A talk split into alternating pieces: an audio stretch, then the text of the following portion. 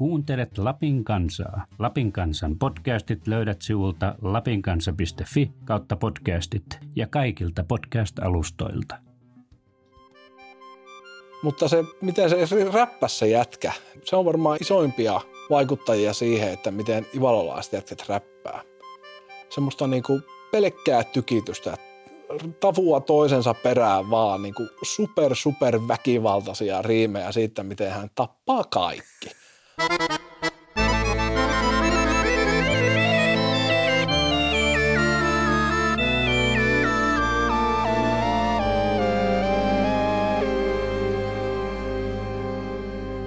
Tervetuloa, hyvät kuulijat, jälleen Popu Lappi -podcastin pariin.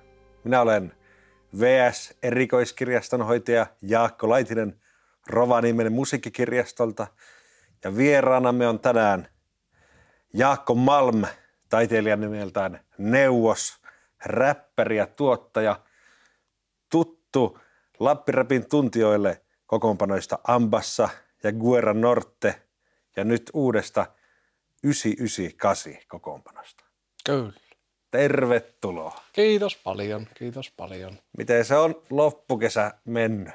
Ihan mukavasti tuossa duunia painaessa ja vähän uusia tuulia musiikin saralla, että tuossa oli tuota useampi vuosi, ettei tehty mitään. Nyt vanhat miehet iskee uudestaan. Tässä alettiin poikain kanssa nyt vääntämään taas musiikkia, semmoista meille hyvin perinteikästä matskua, eli tuommoista niinku tosi aggressiivista ja hyökkäävää räppiä, että ei mitään pelleilyä vieläkään. Vaikka toki on siellä sitä pelleilyä siellä lyriikoissa, että ihan ottakurtussa ei tehdä tietenkään ikinä. Se on se elämän tasapaino, että on sitä vihaa ja pelleilyä. Kyllä, kyllä pitää olla. Aina semmoista pientä absurdia huumoria pitää olla mukana, että se kuuluu asiaan. Se on nimenomaan näin. Ketä sinä onkaan? Siis tuossa biisissä ja nyt tässä yhdeksänsataayhdeksänkymmentäkahdeksan kokoonpanossa, niin siihen kuuluu Ambassa yhtye, eli minä, Neuvos, ja sitten minun kaksi taistelutoveria, Nitlan ja Eldinho. Sitten siinä on Amok, saamen räpin isä, ja Ailu Valle. Ja sen lisäksi siinä on Solekki, joka on, tuota, niin tunnetaan yhtyeestä Agenda. Tuolla sitten näiden etelän poikien kanssa tämmöistä Agenda-yhtyettä pyöritellyt tuolla Helsingin seudulla, ja hän myös tekee biittejä, on mutta aivan, siis aivan käsittämättömän taitava tekijä. Biittien osalta eritoten ja myös kova räppäri. Ja sitten siinä on tuota meitä muutaman vuoden nuorempi ivalolaislähtöinen räppäri kuin H C. Sika, jolla on jo ehkä niin kuin paras räppärinimi meikän mielestä tällä hetkellä niin kuin koko Suomessa. Et se on, se on myös lahjakas kaveri. Se on vaan semmoinen jätkä, että se ei ole kans niinku julkaissut aiemmin oikeastaan juuri mitään. Että sitä on pitänyt vähän niinku potkia, että tulee nyt siihenkin tekemään. Kun kaikki kuitenkin tiesi, että hän osaa räpätä todella taitavasti, niin se oli siistiä saada sitten hänetkin matkaan. Joo, sehän on kova. Mä en tiennytkään, että ei ollut ennen julkaisua. Joo, ei. Siis se oli itse asiassa ihan, en tiedä, oliko jopa ensimmäinen julkaistu säkeistö häneltä. Voi olla, että on joku biisi ollut. Muistelisin, että oli ehkä joku aiemmin joku oululaisten joku tämmöinen porukkabiisi, koska hän asuu Oulussa tällä no. hetkellä. Niin voi olla, että se oli joku tämmöinen, missä hän oli aiemmin mukana. Mutta ei se välttämättä ole ainakaan mihinkään niin kuin isompaan tietoisuuteen niin kuin tullut. tullut. Että se on ollut hyvin tämmöinen U G, U G-juttu.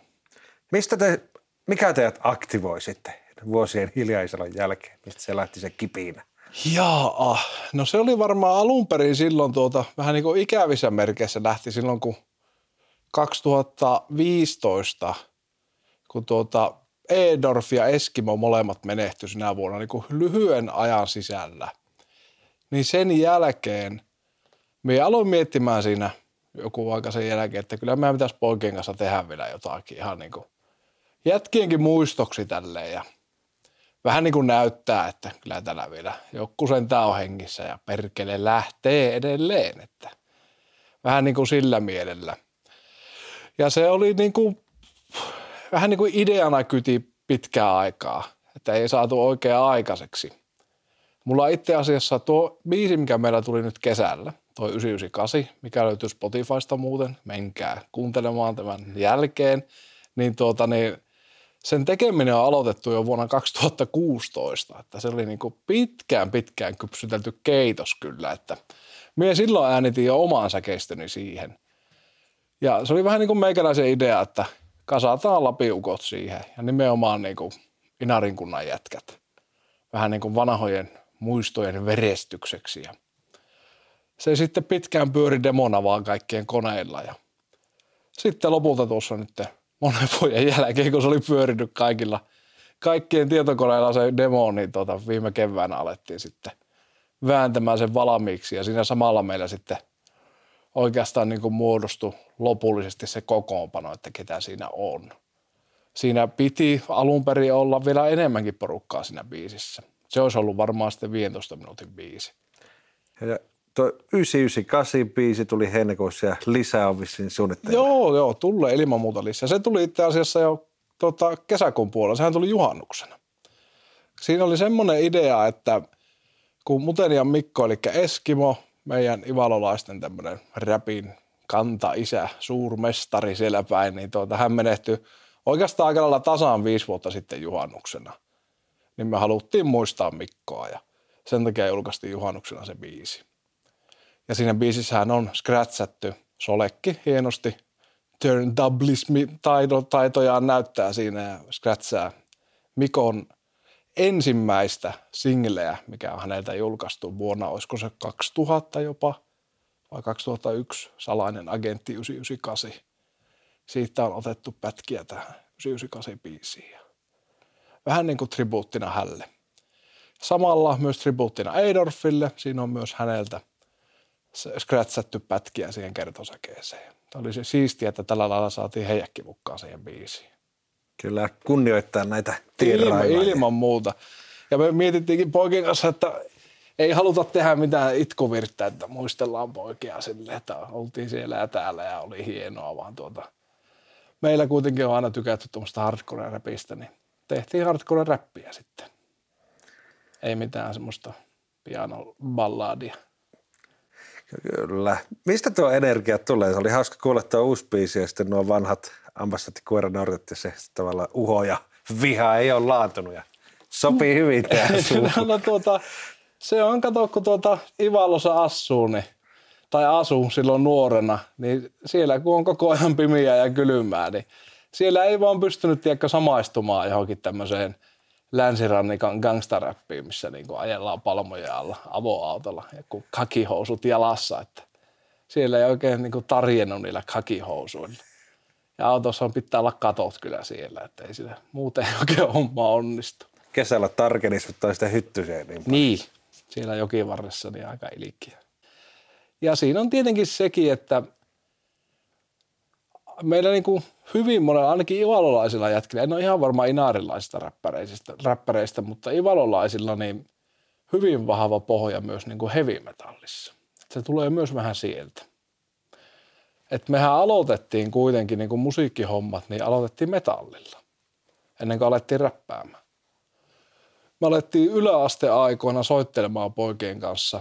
No metallikaahan me soitettiin. Me soitettiin muutamaa metallikan biisiä, tiedätkö, varmaan koko yläasteajan. Mitä se soitettiin? Me soitin rumpuja. Aha. Sitten siinä oli Edorfi soitti kitaraa ja Nitlangi soitti bassoa ja sitten oli yksi meidän kaveri Jonne, joka soitti kanssa kitaraa.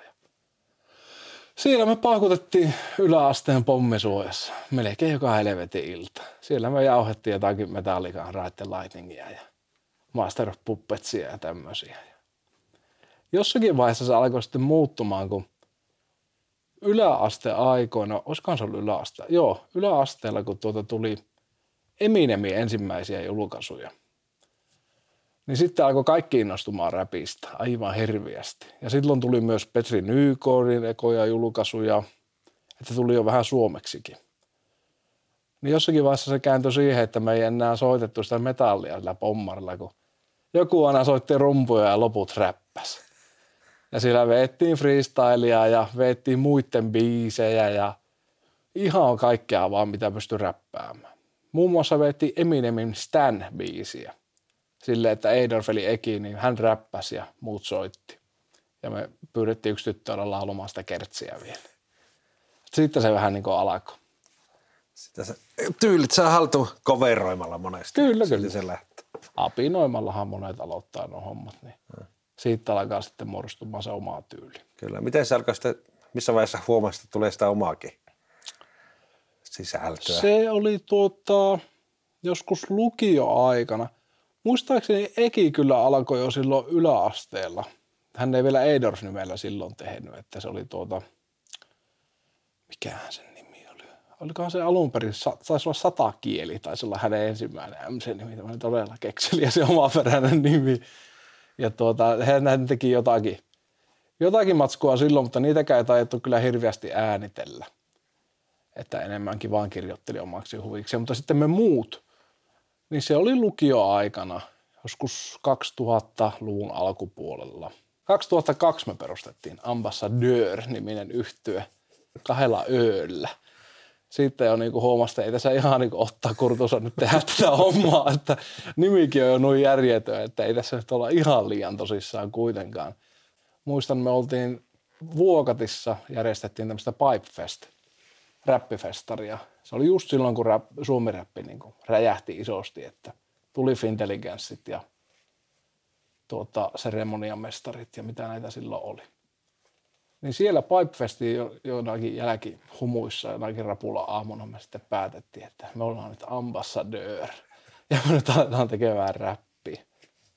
Siitä meillä lähti vähän niin kuin se bänditoiminta. No joo.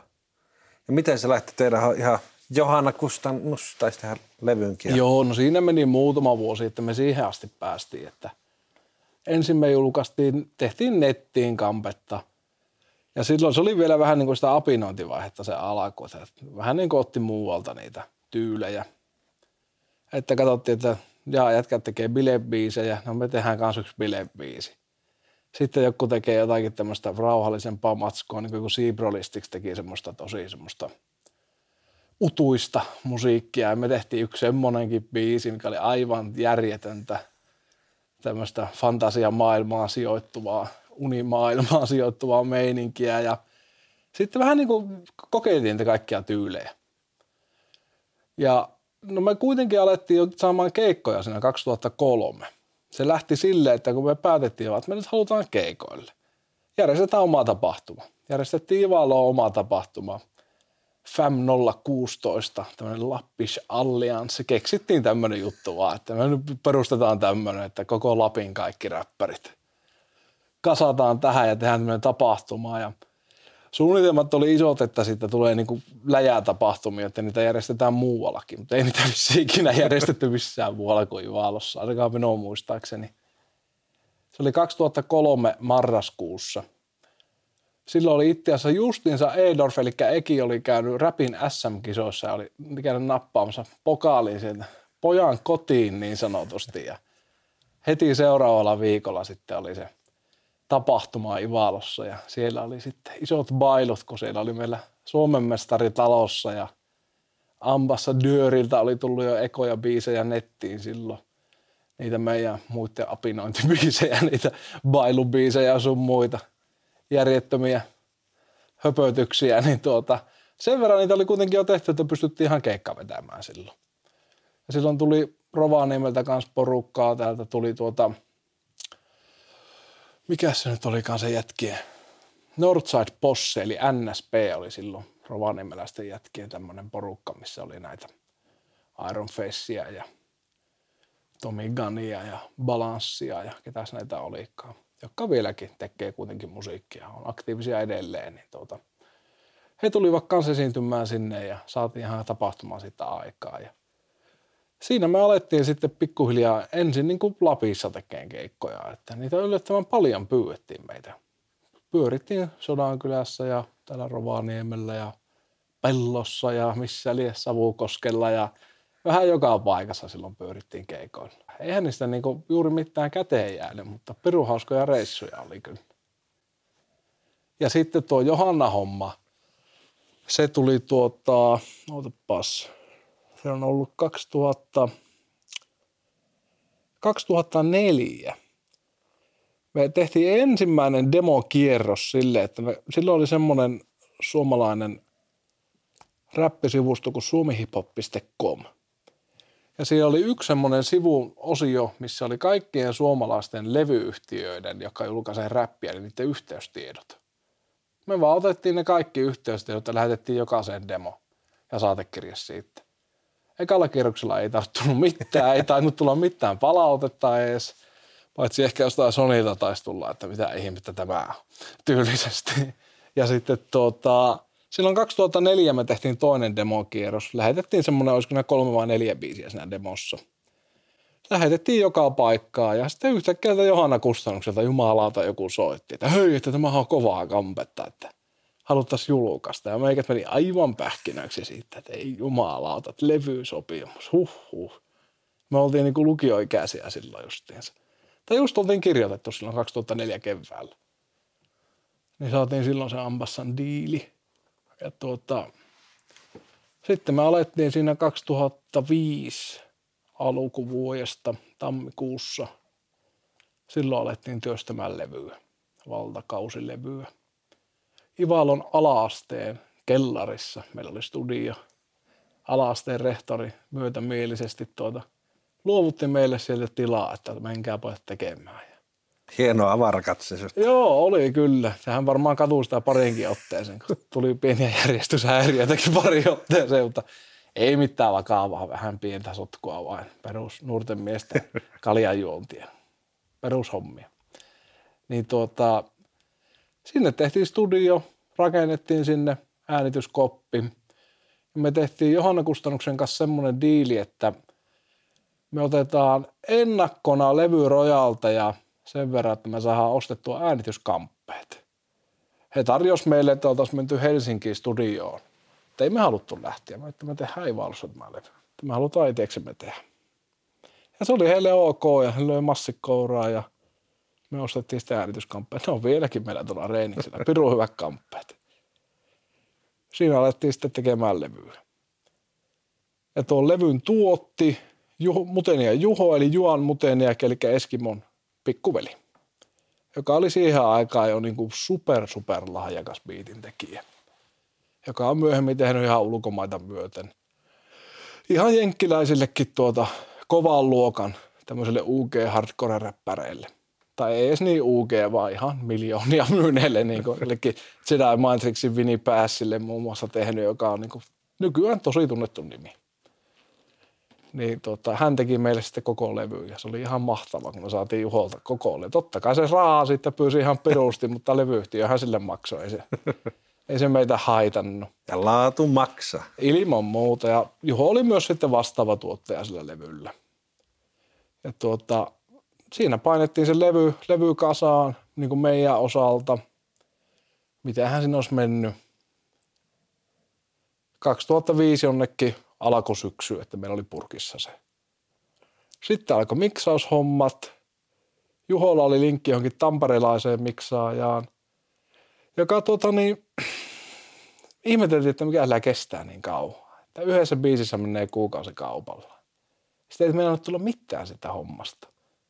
Se yhden biisin lähetti meille valmiina, se kuulosti aivan uskomattomalta. Se, että ei jumalauta, että tuo jätkä on niin taitava, että ei mitään järkeä, että otetaan nyt ihan rauhassa, että kyllä sitä tulee. Sitä tulee sitten niin laatua, että ei kellään ole niin kovaa paskaa Suomessa.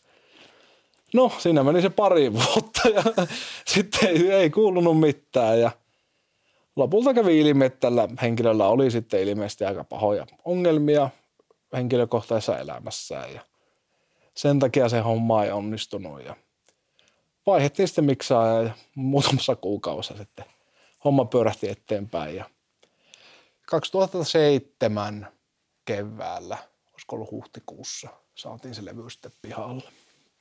Et siinä oli se Ambassan levy. Muistatko, minkälainen oli vastaanotto?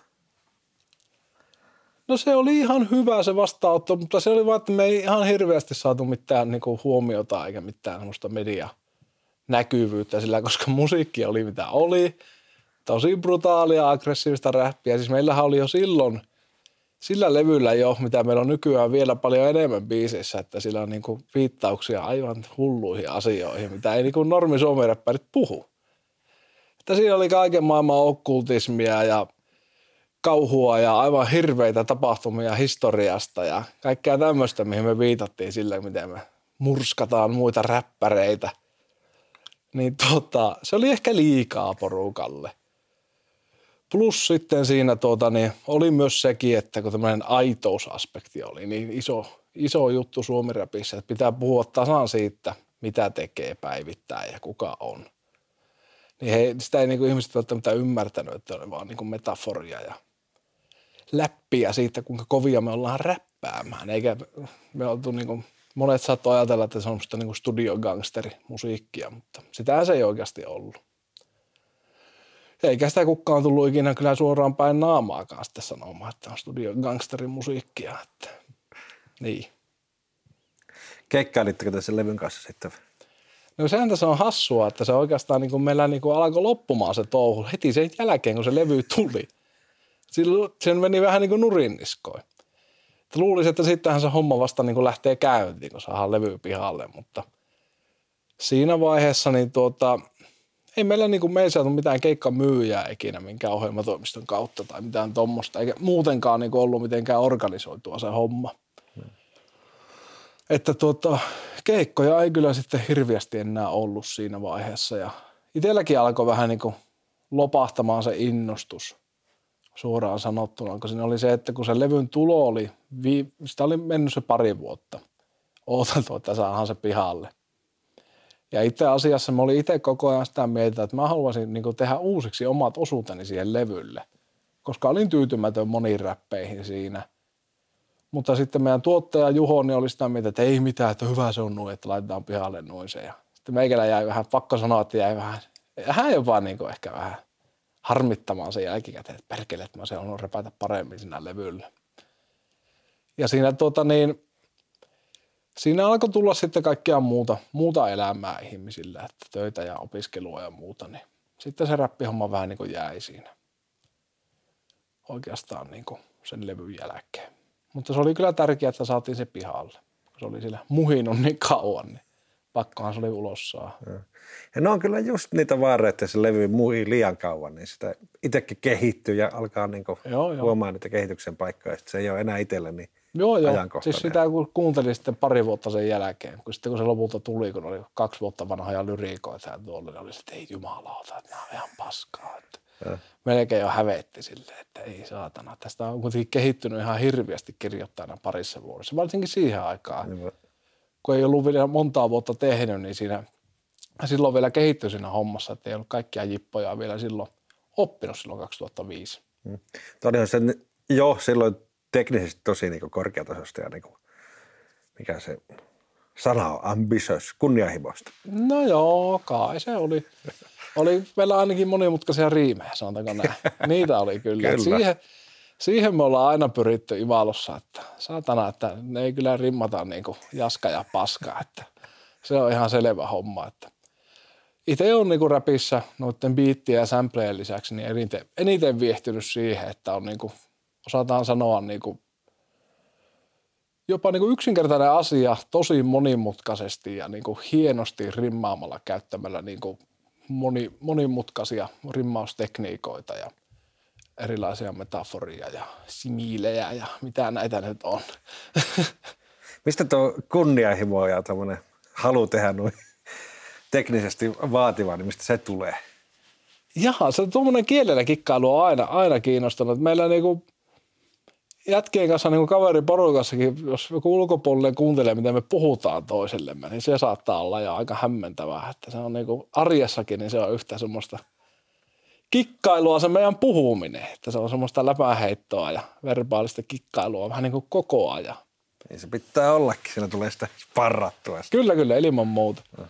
Ja just niin kuin ihan penskasta asti, niin on, on niin kuin muun muassa komiikassakin aina nauranut paljon kaikelle tuommoiselle niin kuin verbaaliselle tykitykselle. Että kyllä mä muistan ihan niin kuin pentuna katsonut jotakin tyli jotain Marxin veljesten leffoja ja nauranut ihan pöljänä niille jollekin ikivanhoille sanaleikeille, mitä ne heittää niissä leffoissa. Ja just jotain Jim Carreyn leffoja ja tämmöisiä. Se on aivan niin kuin päätöntä juttua, vaan niin kuin tulee koko ajan. Niin se on ollut kova. Monty Pythonit ja tämmöiset. Niin. Joskus oli puhetta niistä elokuvan musasta ja tämmöisestä. Ja mm. Bela Lugositkin siellä vilahteli sanotuksista. Niin elokuvat on tärkeää. vaikuttaja muutenkin. On ilman muuta. Että on kyllä niin kuin ihan lapsesta asti rakastanut kyllä elokuvia. Että en minä mikään silleen hifistelijä ole, että en ole mikään taide-elokuvia silleen katson. Niin kuin, että en mä osaa nimetä mitään taide-elokuvien tekijöitä hirveästi. Että viihteenä, viihteenä rakastan kyllä elokuvia. Että varmaan ihan liian nuoresta asti katsonut kaiken maailman hirveyksiä, mitä ei olisi pitänyt katsoa. Niin, kun sä teet tämmöistä kauhuräppiä, niin katsoitko se kauhuelokuviakin sitten? Nykyään vähemmän, koska ne kaikki pahimmat on tullut jo katsottua aikaa sitten.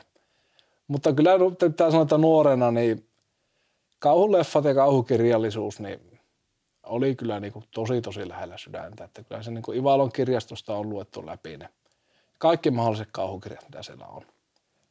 Kaikki Stephen Kingit moneen kertaan ja Clive Barkerit ja Lovecraftit ja mitä kaikkea näitä nyt on. Ne on kyllä kaikki käyty läpi.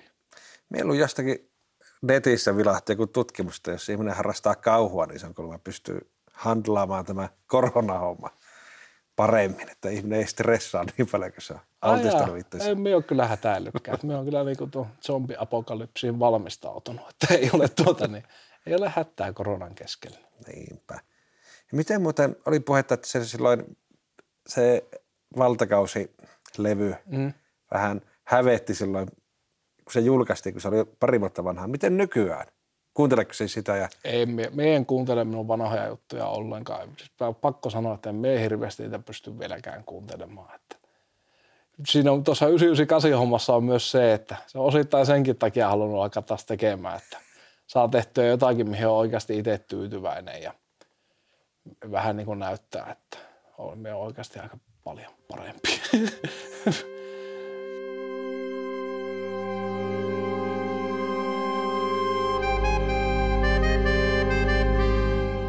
Onko se tuossa väliaikana kuitenkin askarellut hommien parissa, vaikka et ole julkaissutkaan? Oo, no, siis totta kai. Eihän muuta pysty lopettamaan, kun kerran aloittaa. Niin. Tiedätkö, kun tulee joku sana vastaassa lehdessä tai kirjassa, niin sitä alkaa heti miettimään, miten tämä flippaa, miten mä saisin tämän rimmattua, miten mä saisin tämän liitettyä tuohon johonkin toiseen juttuun, mikä mulla tuli eilen vastaan, että miten mä saan tehtyä niistä jonkun sanaleikin ja tehtyä jonkun riimikuvion niistä.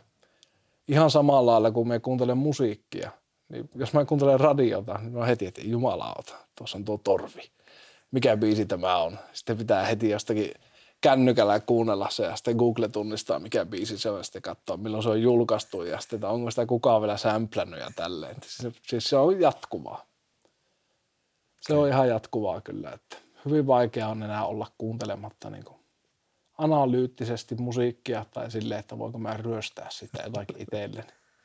Niin sehän myös tosiaan niin kuin teet biittejä tai taustoja vai?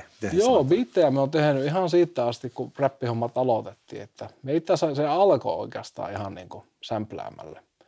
Ennen kuin minä edes niin kuin räppäsin nauhalle mitään. Sitten totta kai on niin kuin jotakin höpö-höpö-riimejä varmaan jo yläasteella silloin kirjoitellut vihkoon, mutta ei niitä silloin kehannut vielä kellekään räpätä, mutta mä muistan, että mä oon joskus ihan kaksituhatta, tylin kaksituhatta tai kaksituhattayksi, niin silloin mä oon ekan kerran niin kuin alkanut jollakin, se on jonkun peli-C D mukana tullut tyyliin joku demo jostakin ohjelmasta, millä voi tehdä biittejä, Fruity Loopsin joku demo, ja sillä mä oon sitten alkanut jotakin luuppailemaan. Että se on ollut niinku vielä kauemmin kuin räppääminen. Ja se on ollut mulle niinku haastavaa ja vaikeaa ja silleen niinku mielenkiintoista tuo biittien teko, kun mulla ei ole minkäänlaista musiikillista niinku teoreettista koulutusta. Me on, me on niinku ihan niinku yrityksen ja erehdyksen kautta on kehittänyt itselle sävelkorvaa ja tälleen, että minähän en tajua teoriasta yhtään hölkäsen pöläystä. Ihan niinku vaan mennään korvalla ja intuitiolla. Mutta sitten taas tuo rytminen puoli mulla on aika hyvin hallussa kyllä, että sen minä handlaan kyllä. Rumpalitaustaa kyllä. Joo, mutta rummuissakaan en minä ikinä jaksanut opetella mitään niin kuin oikeita biisejä silleen kunnolla soittamaan, miinus ne pari Metallican biisiä. Tämä soitellut aina vähän niin kuin me ollaan vaan jamiteltu jätkien kanssa. Tämä fiilistellyt vaan. Hmm. Mutta tuota, kyllä mulla on niin kuin tempo pyssyy toisin kuin Ul- Ulriikilla. Itse asiassa tuosta tuli mieleen pakko sanoa. Näin vasta uutisen toi mikäs tää oli, tää Flemming Rasmussen, kun se oli, joka Metallicaa tuotti silloin tuota Ride the Lightningin aikana, niin sanoi, että ne joutuu opettamaan Lars Ulrikille ihan perusasioita rumpujen soitosta, että ne sai äänitettyä sen levy. Ne oli pyytänyt jonkun tanskalaisen rumpalin sinne, että näin lasketaan neljä. Että se on ollut aika heikolla hapeilla se Larsin taito silloin kyllä. No mukava, että saa kuitenkin pyöriä patkassa. Joo, joo, kyllä, kyllä. Mutta se on, kun se on perustanut bändin, niin. niin ei ne voi sitä potkia pois, vaikka se olisi kuinka huono. Kyllä. YouTubesta vasta katsoin tuota Metallican pätkää, missä oli tuota Slayerin Dave Lombardo Ulriken sijaan rummuissa. Jumalauta, se kuulosti kovemmalta kyllä, että nasahteli kyllä iskut kohille ihan eri jämäkkyydellä. Näin se mennään, mutta perustaja on perustaja. Näinhän se on, mm. kyllä, kyllä. Joo, ja tosiaan se biittien teko, niin sitä on tehnyt kyllä ihan koko ajan, että se samplejen kaivaminen, niin se on jotenkin niin semmoista mukavaa ja terapeuttista, välillä myös turhauttavaa, vaan niin kuin kuunnella vaan niin kuin musiikkia ympäri maailmaa ja eri aikakausia niin kuin melkein päivittäin, tutustua vaan niin kuin maailman musiikkiin. Se on ihan mahtavaa hommaa kyllä. Kerropa, miten sä lähdet niin kuin tonkimaan sitä? No se vähän riippuu, että joskus me kaivon vinyylilevyjä, käyn kirppiksillä, katon sieltä jonkun levyyn, mikä joskus katon, että milloin se on julkaistu, joskus vähän jos tiedän, että tunnistan vaikka, että ketä siinä on soittamassa tai tiedän sen bändin, niin sitten vähän sen mukaan otan joskus sen levyn mukaan. Joskus on siisti kansi, siinä on joku aivan hävytön kansi, joku tyyppi, joka näyttää jotain seksuaalirikolliselta, niin silleen, että joo, tuo on varmaan kova, otetaan matkaa. Tai naisen tissit toimii myös, lähtee matkaa. Ja kaikkea tämmöisiä. Tai muuten vaan joku härökansi, niin se saattaa lähteä jo sen takia se levy matkaan. Välillä tämmöistä e-dikkailua harrastan, että netistä nykyään kyllä enemmän ja enemmän, kun vanha, vanha, vanhenee ja laiskistuu. Niin ihan siis YouTubesta, Spotifysta, mistä vaan palvelusta, mistä löytyy biisejä, niin sieltä vaan alkaa tuota niin heittää ensin vaikka jonkun hakusanan siihen, mitä tulee mieleen, vaikka mitä voisi etsiä, vaikka jotain unkarilaista folkkia. Sitten heittää sen hakusanaa, sitten vaan lähtee seikkailemaan niitä related videosin maailmaan, niin tuota, sieltä niitä sitten löytyy. Ja nykyään on se hyvä juttu, että on sivustoja ainakin yksi, mikä tiedän, mikä, mihin on niinku laitettu ihmisten käyttämiä sampleja. Eli sinne on listattu niitä, että mitä on käytetty missäkin. Että jos mietityttää, että nyt kuulostaa tutulta, niin sä voit mennä sinne ja kirjoittaa sinne sen tekijän, että jaa, jumalauta, tämä on käytetty jo Fat Show-levyllä vuonna kaksituhattaneljä. Että levy, en, en osta tätä levyä tai että en, en, en lataa tätä koneelle. Miten se, laittaako joku käsipelille sinne vai joku automaattikolle tunnistaa vai miten se menee? Mie en oikein tiedä, kuka sitä ylläpitää sitä sivua. Mä luulen, että sinne ihmiset ilmoittelee itse sitten aina kun löytää jonkun käytetyn pätkän, että tämä on se Jay-Zin pätkä, nyt pitää jostain syystä vasikoida tämä tuonne sivustolle.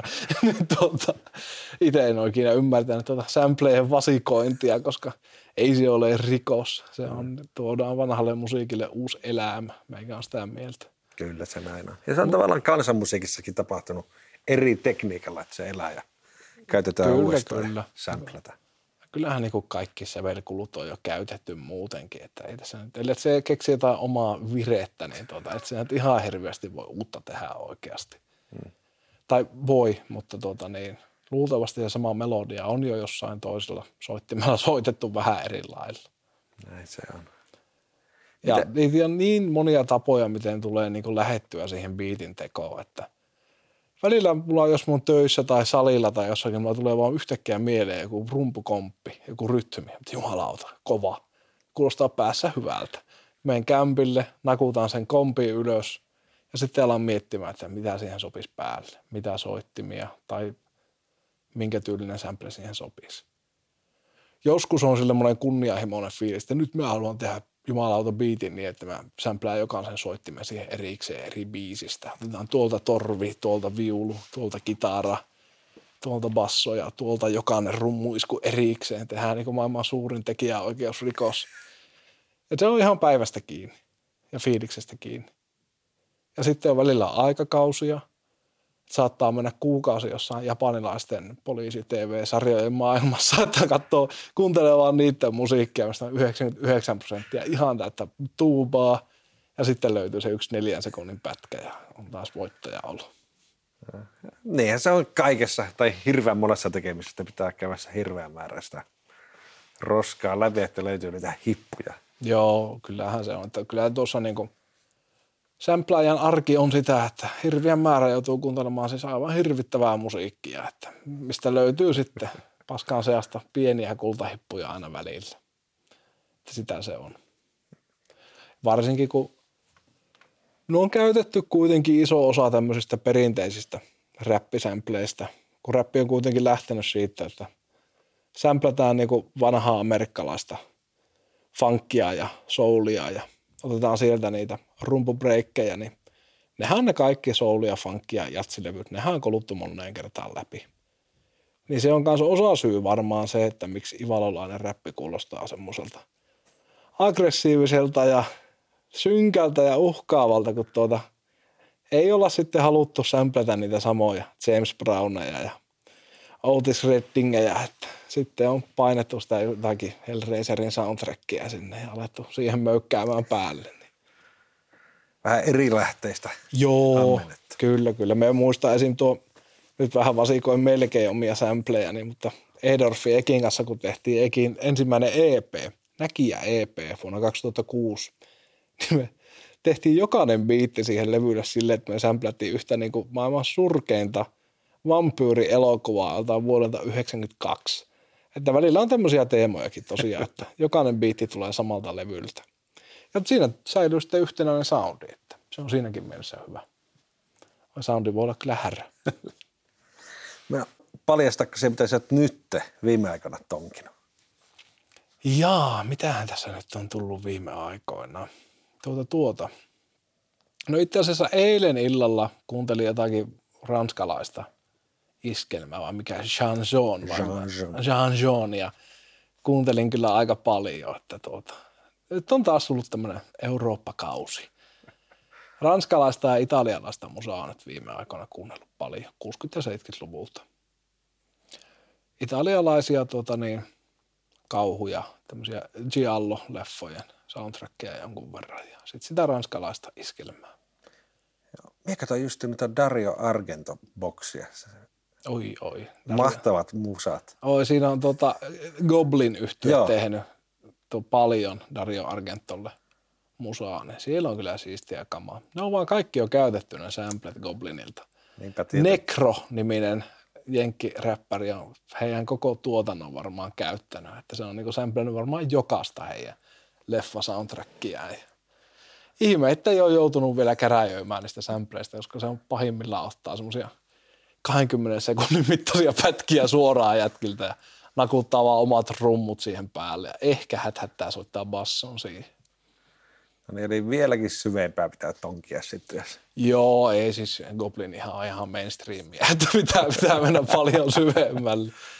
Kyllä. Ja siinä tietenkin tuommoisilta välttyy, että ei kuulosta samalta kuin muut, että flippaa sitten omalla tavallaan niitä sämplejä, että ei nappaa suoraan, pätkii osiin, tosi pieniin osiin, pitsaa ne sitten ihan eri pitsille, mitä ne on ollut alun perin, muuttaa sitä sointujärjestystä jotenkin härösti, muuttaa sitä rytmiikkaa, mikä siinä on ollut alun perin. Vaikka niin kuin kolmijaollinen biisi, sämpläät sitä niin, että sitä tulee neljällä jaollinen. Ja kaikkea tämmöisiä kikkoja tekee, niin sillä välttyy siltä, ettei kuulosta ihan samalta. Hävittää ne jäljet ja johtolangat. Kyllä, kyllä. Kyllä, ne, kuitenkin, kyllä niitä pystyy silti tunnistamaan sieltä. Mutta onko sulle tullut joku sanomaan joskus, että hei, oot sämpellyt sitä tai tätä? Oo, monta kertaa. Varsinkin niin kuin kollegatuottajat aina tulee, että hei, minä tiedän, mistä tämä on. niin, tota. Mutta sitä itse tulee tehtyä aivan täysin samaa, kun joku tuttu lähettää joku biitin. Jaa, tuossa on sämpellyt tuota ja tuota. Tuolta otit rummut. Se on kyllä yleistä. Hmm. Mutta me on sitten tuottajat keskenään vaan supii se, että ei niitä, me ei vasikoida niitä millekään sivustoille. Hmm. Raksutaako aivot sitten koko ajan, kun kuuntelee musiikkia? Mie yritän nykyään, että ei raksuttaa sitä, pystyisi vähän enemmän nauttimaan siitä. Mutta silloin, jos mä ihan tietoisesti etin sämplättävää, niin kyllä siinä koko ajan, niin kuin, että hei, tuossa oli tuo pätkä, tuossa tuo. Ja sitä laittaa niin kuin jo kuunnellessa ylös, että mistä kohdasta me nappaa mitäkin. Niin, se on varmaan pahaa raksuttamista, jos sanotuksia kanssa miettii, niin sitten aivot raksuttaa myös niitä sanoja koko ajan. Joo, se on kyllä sitä. Ja meikäläisillä on silleen, kun on sekä tekee biittejä että räppää, niin se on niin kuin kaksi eri jätkää periaatteessa. Että minun on hyvin vaikea tehdä niin kuin vaikka samalla viikolla molempia juttuja. Et se on niin erilainen moodi. Et silloin kun me on siinä tuottajamoodissa, niin silloin me mietin vaan koko ajan niitä rytmejä ja sitten, että miten minä voin kääntää sitä sampleä johonkin suuntaan tai tehdä sille jotakin. Niin siihen jotenkin ei mahu enää siihen samaan kalloon ne kaikki tavut sitten vielä lisäksi, että ei loppuu tuota prosessori kesken. Sen takia me tykkään monesti niinku rytmittää sitä, että jonakin tiettyinä viikkoina mä keskityn tekemään biittejä ja jonakin tiettyinä aikoina sitten enemmän vaan kirjoittelen riimejä. Se onnistuu mulla paljon paremmin silleen. Joo. Tulee laadukkaampaa molemmista silloin, kun ei yritä tehdä yhtä aikaa. Vinkkinä vaan kaikille, jotka tekee molempia. Kyllä tuo pätee melkein kaikkea, ettei se multitaskääminen ole hyvästä. Ei se, ei se kyllä, ei se kyllä ole. Että jos tuota niin, tekee montaa asiaa yhtä aikaa ja yrittää monessa asiassa niin kuin kehittyä yhtä aikaa, niin se ei kehity kaikissa vähäsen. Jos ei teet yhtä, yhtä asiaa täysillä, niin se luultavasti kehityt siinä aika paljon paremmin silloin, että näinhän se menee. Mm. Nyt on muuten kuullut paljon kaverilta, että tuon koronan takia elämästä on lähtenyt hirveästi kaikkea semmoista turhaa kohinaa pois ja saanut keskittyä asioihin. Onko sulla ollut tämmöistä? No siis kumma kyllä tämä yhdeksänsataayhdeksänkymmentäkahdeksan aktivoitiin tuossa keväällä, että tuota, siitä voi jotakin päätellä, että silloinhan me alettiin justiinsa niin kuin kunnolla painamaan, niin kuin ideoimaan jätkien kanssa biisejä ja sumplimaan, että mihin biitteihin räpätään ja tälleen, niin just silloin korona-alkuaikoina. Että kyllä, kyllä tässä nyt on ollut kieltämättä niin aika hyvä moodi tuon musiikin suhteen korona-aikaa. Se voi olla jonkinlainen kultakausi Suomen taiteille sitten tulossa. No luultavasti joo, veikkaisin kyllä. Paitsi että kaikki köyhty, kun ei pääse keikoilla, mutta sitä taidetta sitten syntyy. No joo, mutta tulee parempaa taidetta, kun vähän kärsii. Eihän sitä tulee silloin hyvää, kun menee liian hyvin. Miten muuten, joku hip-hop ja rappi alun perin ollut semmoista niin kuin kapinamusaa ja vähemmistömusaa. Se on, oh. Vaikka nykyään niin se on tosi mainstreamia. Voisi sanoa, että Suomessa niin kuin iskelmä. Imennyt se itteensä. Niin. Joo, se kyllä vähän hirvittää itsellä kieltä, pakko sanoa kyllä. Kun tuo räppi varsinkin mitä radiossa soi, niin se on kyllä usein semmoista tasatahti jumputusta, että tää on tämmöistä vanhan miehen katkeraa lätinää, mutta tuota niin, kyllä minusta kuulostaa, että aika paljon tuosta nykyisestä suomiräpistä, niin siitä on lähtenyt semmoiset elementit pois, mistä minä niin kuin räpissä tykkään. Eli just se kapinallisuus ja semmoinen uhkaavuus ja aggressiivisuus ja semmoinen niin kuin eläimellinen meininki. Ja sitten se, että tuota, biiteissä ei ole enää kunnon läskejä bassolinjoja, se on sitä samaa nakutusta, koska bassohan pitää jumalauta olla aina. Sieltähän se potku tulee ja ne groovet, kun on kunnon bassolinja. Ja sitten, kun joutuu tekemään jengiä aikamoisia kompromisseja myös niiden sanotusten suhteen, että jos haluaa, että koko kansa tykkää, niin sinä et voi tehdä silloin mitään niin kuin lauseen mittaisia multiriimejä, jossa viitataan johonkin neljäkymmentäluvun kauhuelokuvaa ja näin poispäin. Että joutuu tekemään vähän semmoista kansantajuisempaa musiikkia, jos siellä haluaa saada muutakin rahaa kuin sen kaljarahaa sieltä keikalta. Niinpä etitään sitä matalin tai yhteistä nimittäjä jonkun niin. Miljoonien ihmisten kanssa. Näinhän se menee. Hmm. Mutta tavallaan se on kyllä, mulla on vähän kaksijakoiset fiilikset. Tavallaan se on hienoa, että räppi on tällä hetkellä niin kuin isoin musagenre oikeastaan maailmassa. Mutta toisaalta sitten on näitä ikäviä lieveilmiöitä, että T V-mainoksissa joku mummo räppää silleen niin kuin, miten se nyt sanoisi? Tota, miltä... Miettii silleen, että miltä se kuulostaisi jollekin heavy-tyypille vaikka, jos jossain mainoksessa joku, joku mummo soittaa jotain heavyä silleen, että se soittaa sillä sähkökitarilla yhtä sointua ihan päin helvettiä. Siltä se kuulostaa niin kuin räppi-ihmiselle se, kun joku jossain mainoksessa räppää ja mainostaa jotain Lidlin tuotetta. Niin niitähän on paljon tämmöisiä firmaräppejä. Joo, ne on kyllä, ne on oikeasti, ne on, ne on komiikkaa kyllä. Se on jumalauta, se on kyllä hirvittävää. Se on kyllä hieno, hieno genre. Joo, mitä näitä on kaiken maailman kirurgeja, sun muita löytyy tuolta YouTube-pullollaan, että ei, ei, kyllä, ei kyllä pysty itse hirveästi fiilistelemään, muuta kuin huumori mielessä. Mm. Tahatonta huumoria on muutenkin Suomen räppi täynnä. Muutenkin Suomessa huumorimusiikkia on aina, aina osattu tehdä, oli se tahallista tai tahatonta, niin sitä on kyllä löytynyt paljon. Rest in peace Jopeelle vaan, että Jopeja tuli kyllä kuunneltua lapsena todella paljon, pakko tähän väliin mainita.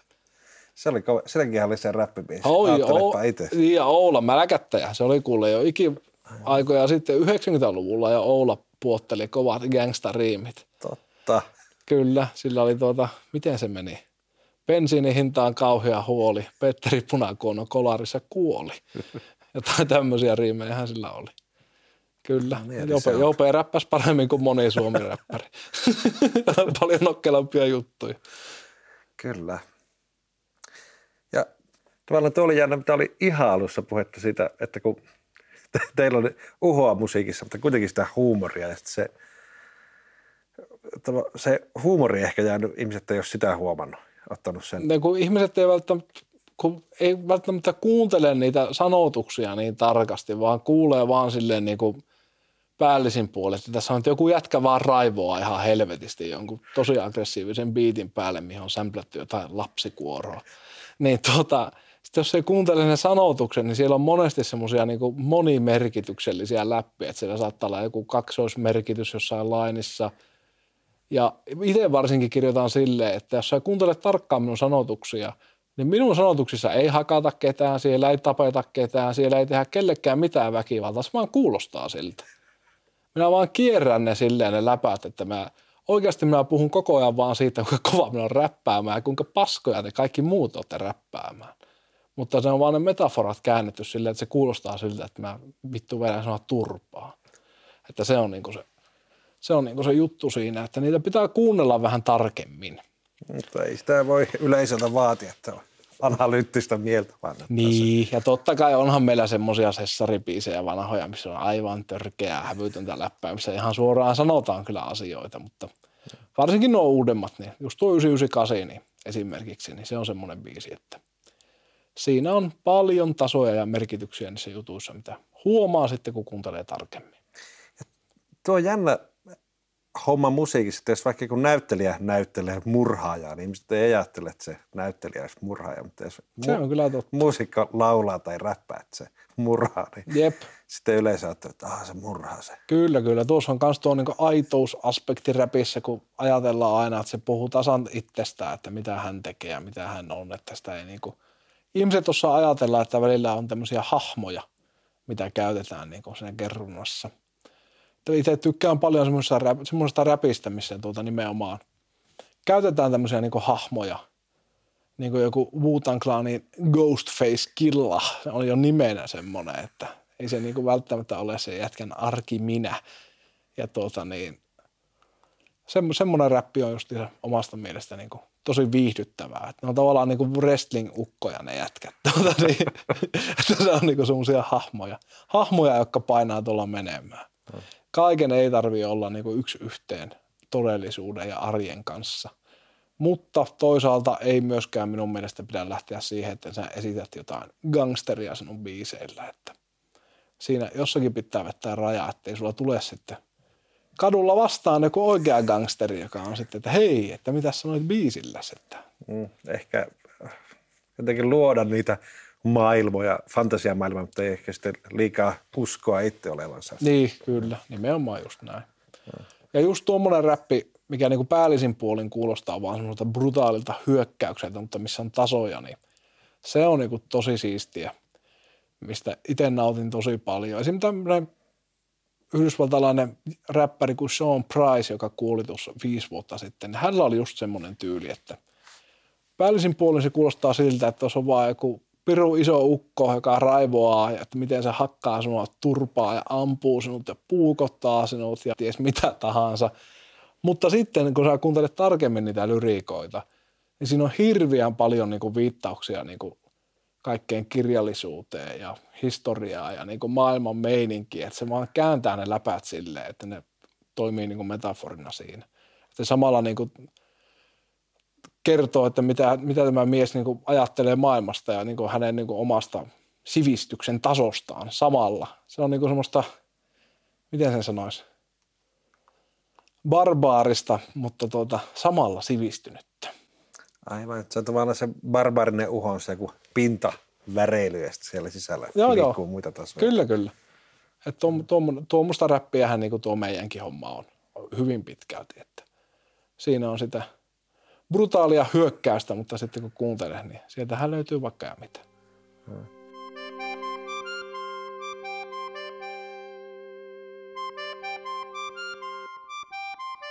Tuossa tuli jo pari tämmöistä vaikuttajaa mainittua, niin sano lateilepä pöytää jotakin. Jaaha. No tuota tuota. Listaahan voisi niinku piettää loputtomiin, mutta kyllä minulla on niinku ensimmäinen juttu, mistä me on vaikuttunut tosi, tosi, tosi paljon, mistä minä niinku jo ala-asteella aikaan kerran innostuin räpistä, oli Wu-Tang Clan. Wu-Tang Clan ja Wu-Tang Forever-levy tuli silloin yhdeksänkymmentäkuusi, mä ollut silloin nelosluokalla. Ja niillä oli semmoinen musiikkivideo, tuli semmoista biisistä kuin Triumph, eli Triumph, näin niin kuin ivalolaisittain lausuttuna. Ja se oli siihen aikaan, se oli maailman kallein musiikkivideo. Se oli aivan älytön. Siinä oli niin kuin jätkät muuttuu semmoisiksi tappajan mehiläisparviksi, aina kun ne lopetti räppäämisen. Ja sitten tuli seuraava jätkä siihen kehiin, ja se oli kaikkia lieskoja, ja ne räppäsi jossain valtavassa tuota niin, semmoisessa heidän logomallisessa tas- tasolla siinä, ja joku kiikko jossain seinällä ja yhdellä oli valtavat siivet ja yksi ampui tulipalloja. Ja se oli se, että vau, että mitä helvettiä tämä, että tämä on niin kuin aivan mahtavaa juttua. Ja tuota, se oli niin kuin eka, mihin mä niin kuin heti niin kuin innostuin. Ja se oli itse asiassa eka räppilevy Kuulion Gangsters Paradisein jälkeen, joka tuota, niin mä sain. Ja mä kuuntelin sitä levyä oikeasti monta vuotta. Se on vieläkin yksi niin kuin meikän lempilevyjä ikinä maailmassa. Ja tämä on vähän niin kuin hereettinen mielipide, koska kaikki on aina sitä mieltä, että se on se Wu-Tangin ensimmäinen levy, Enter kolmekymmentäkuusi Chambers, että se on se kova juttu, että se on se heidän klassikkolevy, mutta mä oon aina tykännyt sitä Wu-Tang Foreverista, mikä on heidän kakkoslevy. No se on hyvä olla omiakin mielipiteitä. Ky- kyllä, kyllä. Tästä on kinaa monesti jätkien kanssa, ei saatana, kyllä se on se eka levy, ei kun se on se Wu-Tang Forever ja piste. Ja tuota, se oli niinku eka... Eka, mihin minä silleen oikeasti rakastuin kunnolla ja sitten siihen aikaan tuli näitä Wu-Tangin jätkiltä, kaikilta tuli niitä soololevyjä paljon. Kun siinä on yhdeksän eri räppäriä, niin siinä oli aika paljon kuunneltavaa, kun kaikilta tuli oma levy. Raekwon Only Built for Cuban Links ja Ghostface Killahin Iron Man ja tämmöisiä yber-yber-klassikoita ja G Z A Liquid Swords ja niitä, niitä kuunneltua silloin yläasteaikana. Ja silloin jo ala-asteella sitä Foreveria. Yläasteella sitten, kun tuli se Eminemi, niin sitä kuunneltiin silloin paljon, mutta pakko myöntää, että meikä ei ikinä ollut mikään niin kuin maailman suuri Eminem-fani. Että mä arvostan sen miehen taitoa. Sillähän on niin kuin aivan uskomaton taito tehdä niin kuin tosi, tosi, tosi monimutkaisia teknisiä riimejä. Sen kuulee varmasti jokainen, vaikka ei niin kuin ymmärrä räpistä mitään, niin tajuaa, että nyt tuo tekee jotakin ihan poikkeuksellista tuo jätkä.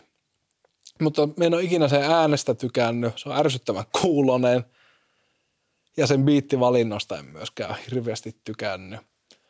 Niin mä silloin yläasteellakin vielä pumppasin niitä Wu-Tangin levyjä aika lailla, kun muut kuuntelin sitä Eminemiä. Sitten Cypress Hilliltä, heidän I V-levy, sitä mä kuuntelin tosi paljon silloin yläasteikäisenä. Siinä on siistejä biittejä paljon ja oli hyvin samantyyppistä tuotantoa kuin Wu-Tangilla. Semmoista pölystä, ilkeän kuulosta, semmoista jotenkin vähän vinksallaan olevaa vääristynyttä, vääristynyttä soundia ja tylyjä, tylyjä läppiä ja semmoista brutaalia musiikkia. Ja sitten tuota, no joskus lukioaikana tuli sitten tämmöinen räppäri kuin Big Pun, mikä oli tämmöinen puertorikolainen, aivan valtavan kokoinen mies, semmoinen niinku satoja kiloja ylipainoinen mies, että hän isoimmillaan paino, mitähän se paino jotain kolmesataa kiloa. Mutta se, miten se räppäs se jätkä, niin siitä oikeastaan, niin kuin, se on varmaan iso, isoimpia vaikuttajia siihen, että miten ivalolaiset jätket räppää. Semmoista niinku pelkkää tykitystä, tavua toisensa perään vaan niinku super super väkivaltaisia riimejä siitä, miten hän tappaa kaikki. Ampuu sinua päähän ja aivan älyttömiä juttuja heiluu jonkun moottorisahan kanssa ja ties mitä. Ja kun se oli vielä, että hän oli tuota niin oikeasti niin kuin hyvin kuumottava kaveri tuolla Bronxin kaduilla siihen aikaan, että se ei ollut pelkkää puhetta. Heillä oli semmoinen porukka kuin Terror Squad. Ne kiva oli, nimi. Joo, kiva nimi ja kivoja poikia, kaikki semmoisia valtavan kokoisia puertorikolaisia ja kuubalaisia kavereita, niin tuota, se teki meihin sitten kauhean ison vaikutuksen. Siitä otettiin paljon vaikutteita rimmaamiseen. Ja tuota, sitten kuitenkin tämä kaikista isoin vaikuttaja varmaan niin kuin omaan räppäämiseen on meikäläisen ehkä niin kuin suurin lemppari. Ja se on semmoinen rap, lempiräppärisi lempiräppärin lempiräppäri, Cool G Rap, joka oli, aloitti aktiivisen uransa jo kahdeksankymmentäluvulla. Cool G Rap on semmoinen jätkä, joka se oikeastaan niin kuin kehitti tämmöisen monimutkaisen rimmaamisen. Että sä rimmaat niin sanottuja multiriimejä, että sulla ö, niissä räppilaineissa rimmaa useampi sana keskenään, että se ei ole pelkästään se lopputavu, vaan että siinä on useampi sana.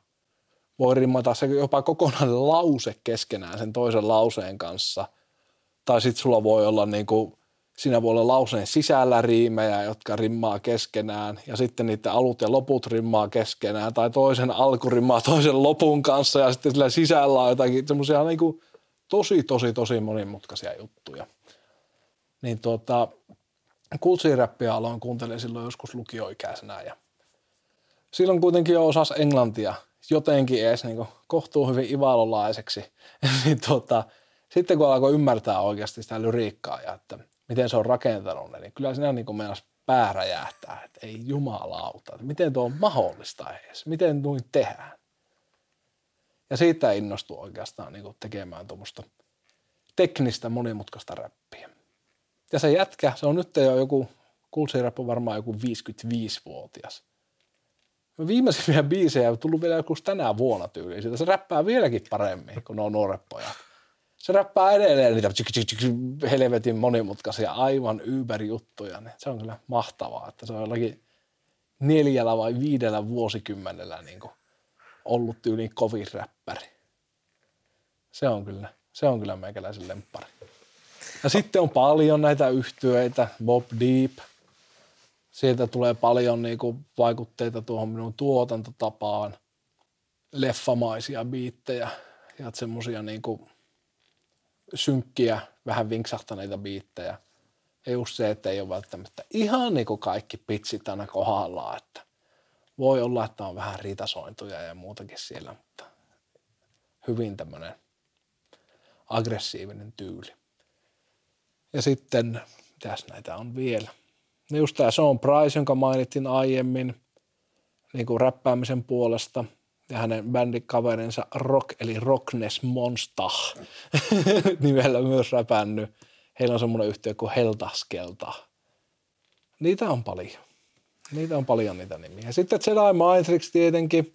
Puhuin aiemmin tästä Winipääsistä, jota tuo Juhokin on tuottanut, tuo Juha Muteniak. Niin hänellä oli semmoinen meininki, mitä me fiilisteltiin paljon silloin nuorena poikina, kun hänellä kanssa yhdistyi vähän tämmöinen niin kuin metalli, metallin fiilistely ja kaikki nämä kauhuhommat ja tämmöiset siihen räppiin, niin hän nasahti hyvin kohilleen, kun oli samat mieltymykset itselläni. Mutta tuota, niin pakko mainita vähän suomalaisiakin, että ei nyt pelkästään tätä jenkkejä, että kyllä silloin alkuvaiheessa, kun tuli sitä alkutuleen suomeksi räppiä, niin kyllähän me ostettiin kaikille, kaikkien levyt, että ei se ollut, silloin ei ollut mitään kuppikuntahommaa ainakaan Ivalossa, että ihan kaikkea tuli kyllä kuunneltua. Kuunneltiin kaikki Fintelligenssistä Petri Nykordia ja Seremoniamestarit ja Lord Estit, vaikka se ei ole räppiä. Niin kun siellä oli joku räppäri fiittaamassa sillä levyllä, niin se ostettiin se levy. Sebrodistiksit, ihan kaikki Liisan puistot, mitä niitä tuli silloin. Kaikki kyllä tsekaattiin. Oliko joku, joka erityisesti iski suomalaista? No siis, jaa. Liisan puisto on semmoinen, mitä itse fiilistelin tosi paljon ja nyt kun on jälkikäteen kuunnellut niitä, niin tuota, tuntuu, että niiden biisit on kestänyt aikaa paljon paremmin kuin monen muun suomiräppärin, mitä silloin on tullut.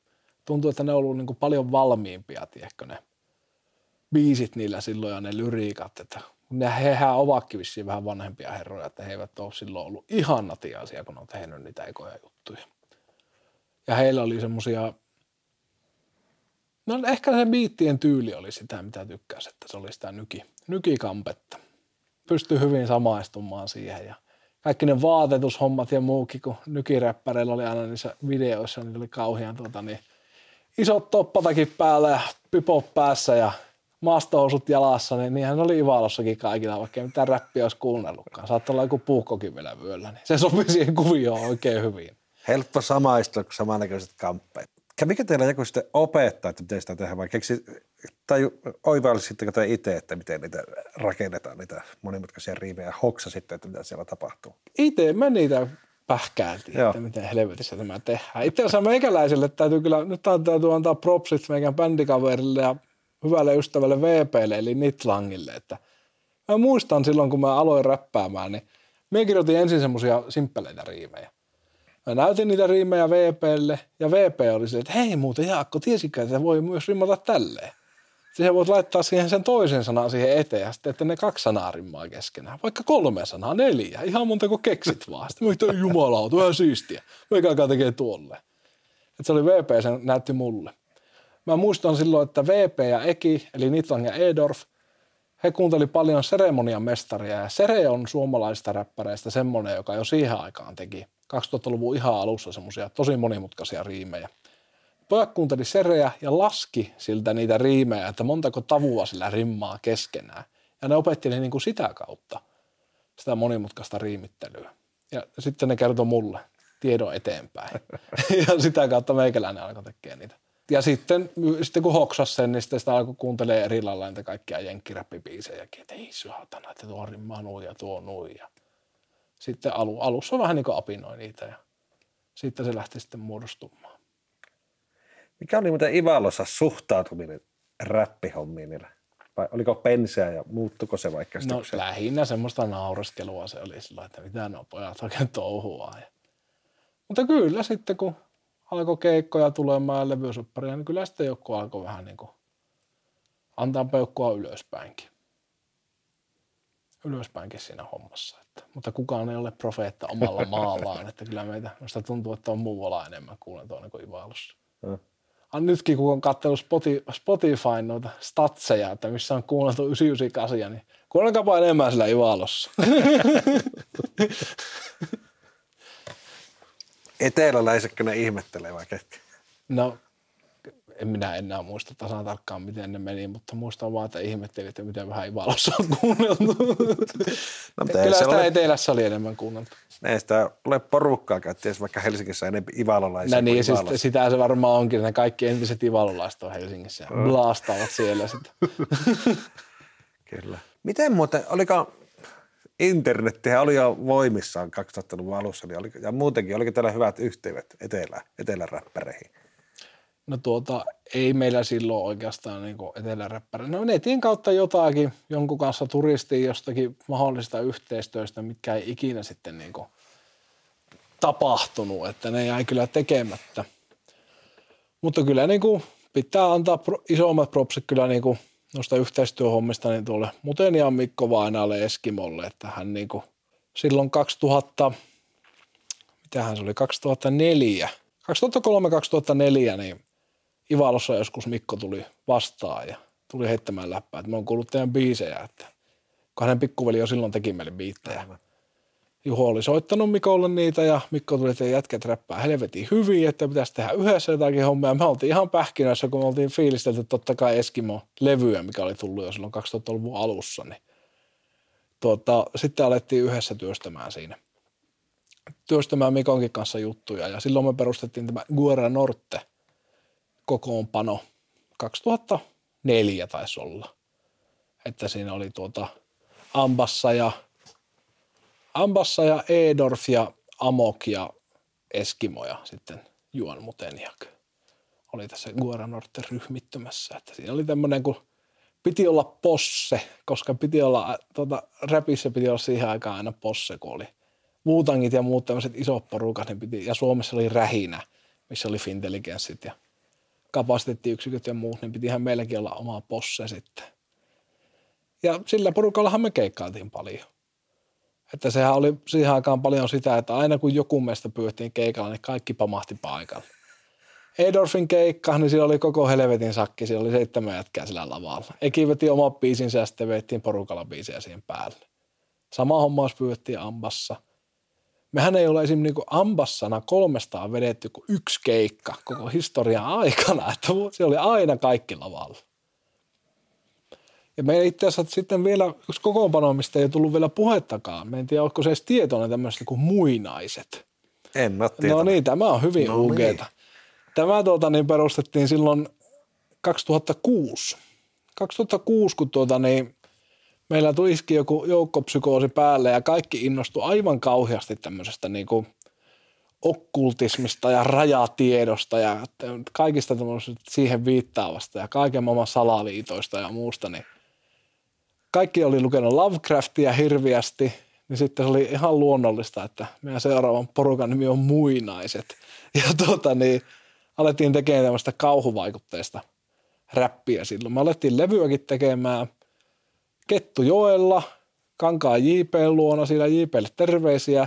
Ja J P oli kans tässä porukassa mukana. Siinä oli itse asiassa, siinä oli minä, J P eli nimetön muukalainen, nimellä hän räppäsi. Sitten siinä oli Edorf, sitten siinä oli Amok, Nitlan ja Rutse. Rutse on tota niin, myös räppäs Inarin saameksi. Hän oli Amokin tota niin, niin keikkatuplaajana, sidekickinä. Ja pirun kova räppäämä, Jukka, tee räppiä. Niin tota, sillä porukalla alettiin tekemään sitten Muinaiset projektia, missä sämplättiin aika lailla pelkästään niin kuin kauhu, kauhukampetta ja tämmöisiä aivan hirvittäviä laineja vaan kehiteltiin. Mitä niin kuin brutaalimpia ja väkivaltaisempia ja kammottavampia.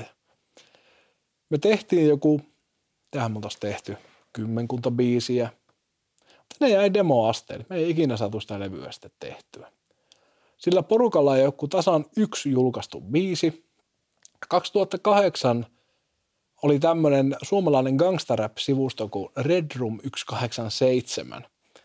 Ja tuota, he olivat julkaisemassa niin kuin kokoelmalevyä suomalaista gangsterrappia.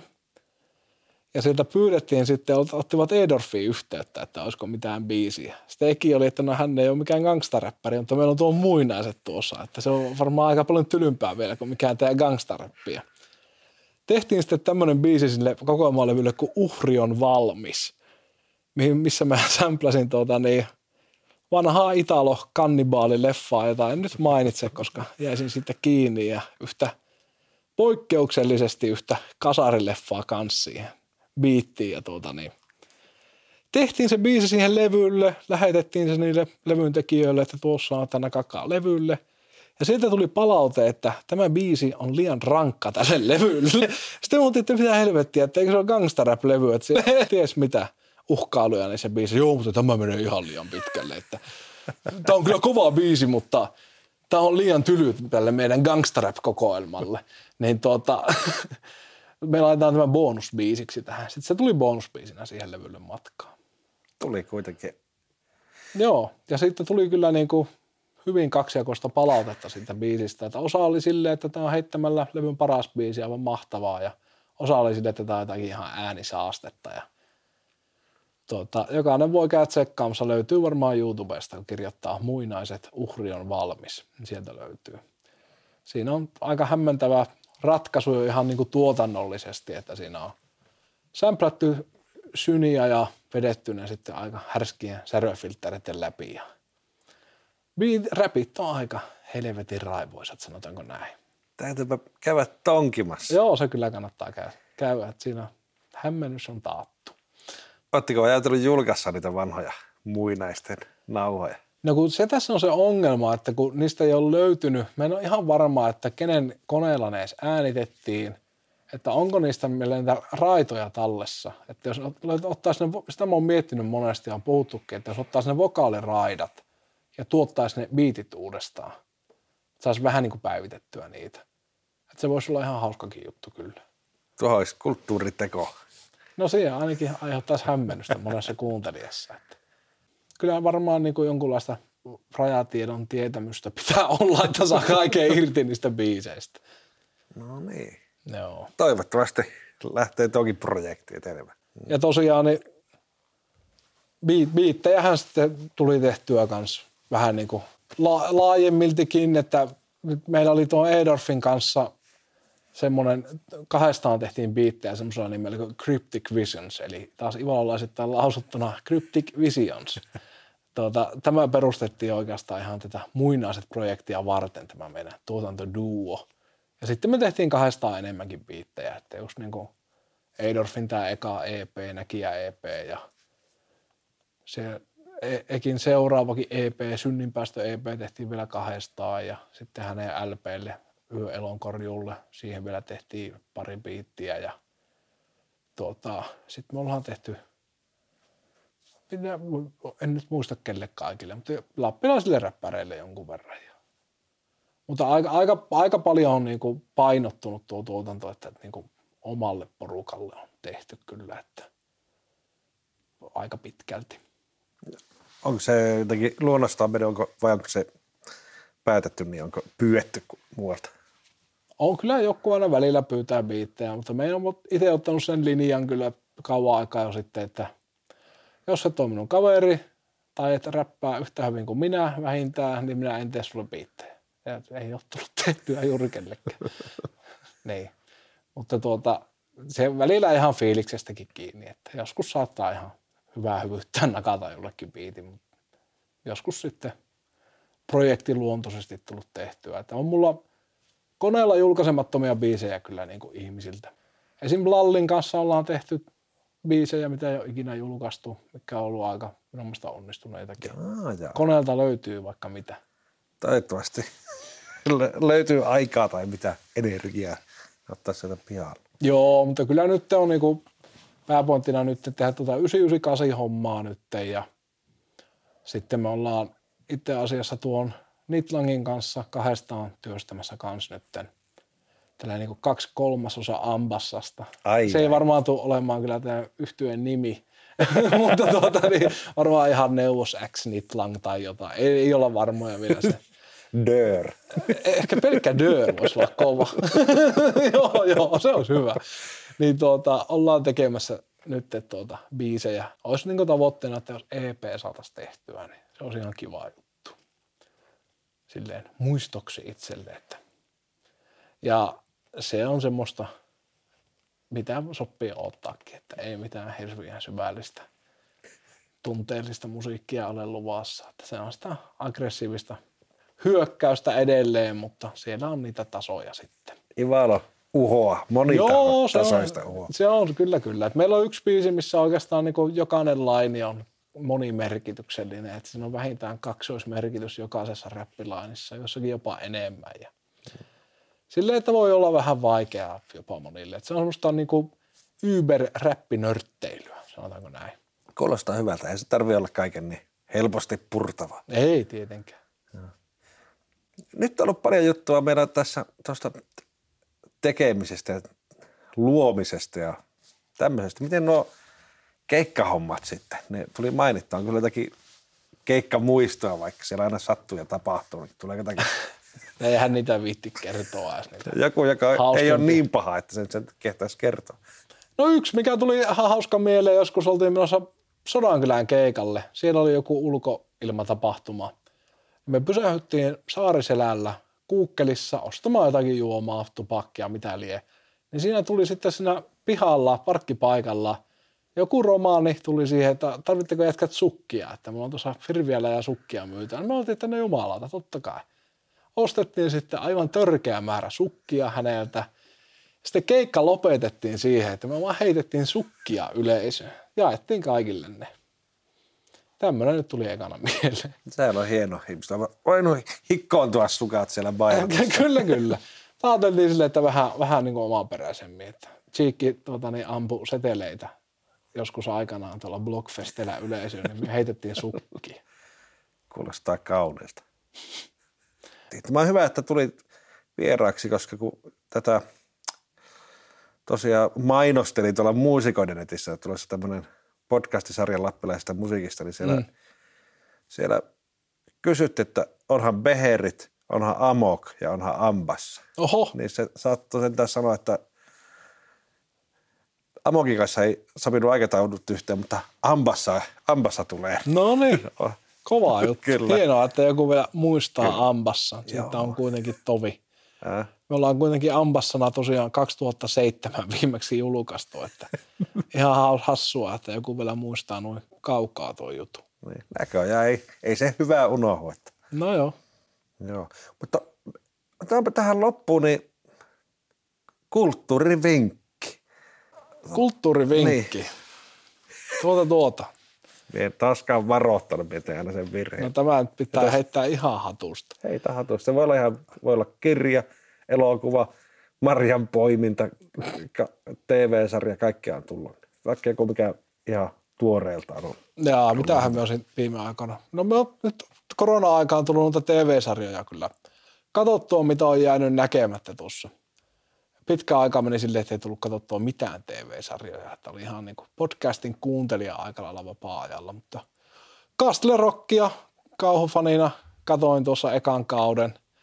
Sitä voi suositella ainakin ekan kauden perusteella. Että jos tykkää Stephen Kingistä, niin se kyllä varmaan maistuu. Että se ei perustu suoraan mihinkään Kingin kirjaan, mutta sanotaanko, että joka jaksossa on kyllä paljon viittauksia hänen eri teoksiin. Että se on kauhufaneille varmaan niin kuin ihan pätevää settiä. Ja kuten tuli aiemmin todettua, niin se kauhu auttaa handlaamaan tämän koronan. Kyllä, kyllä. Kauhu. Kattokaa Castlerockia, niin kestätte. Kyllä. Ja sitten kulttuurivinkin päälle sanoppa, että jos joku on nyt kiinnostunut, että mikä ihme on Jaakko Malm ja Neuvos, niin mistä päästä sitä sinun tuotantoa kannattaa lähteä kuuntelemaan? No menkää nyt sinne Spotifyhin, kirjoittakaa sinne yhdeksänsataayhdeksänkymmentäkahdeksan ihan numeroina, yhdeksän yhdeksän kahdeksan, sieltä löytyy.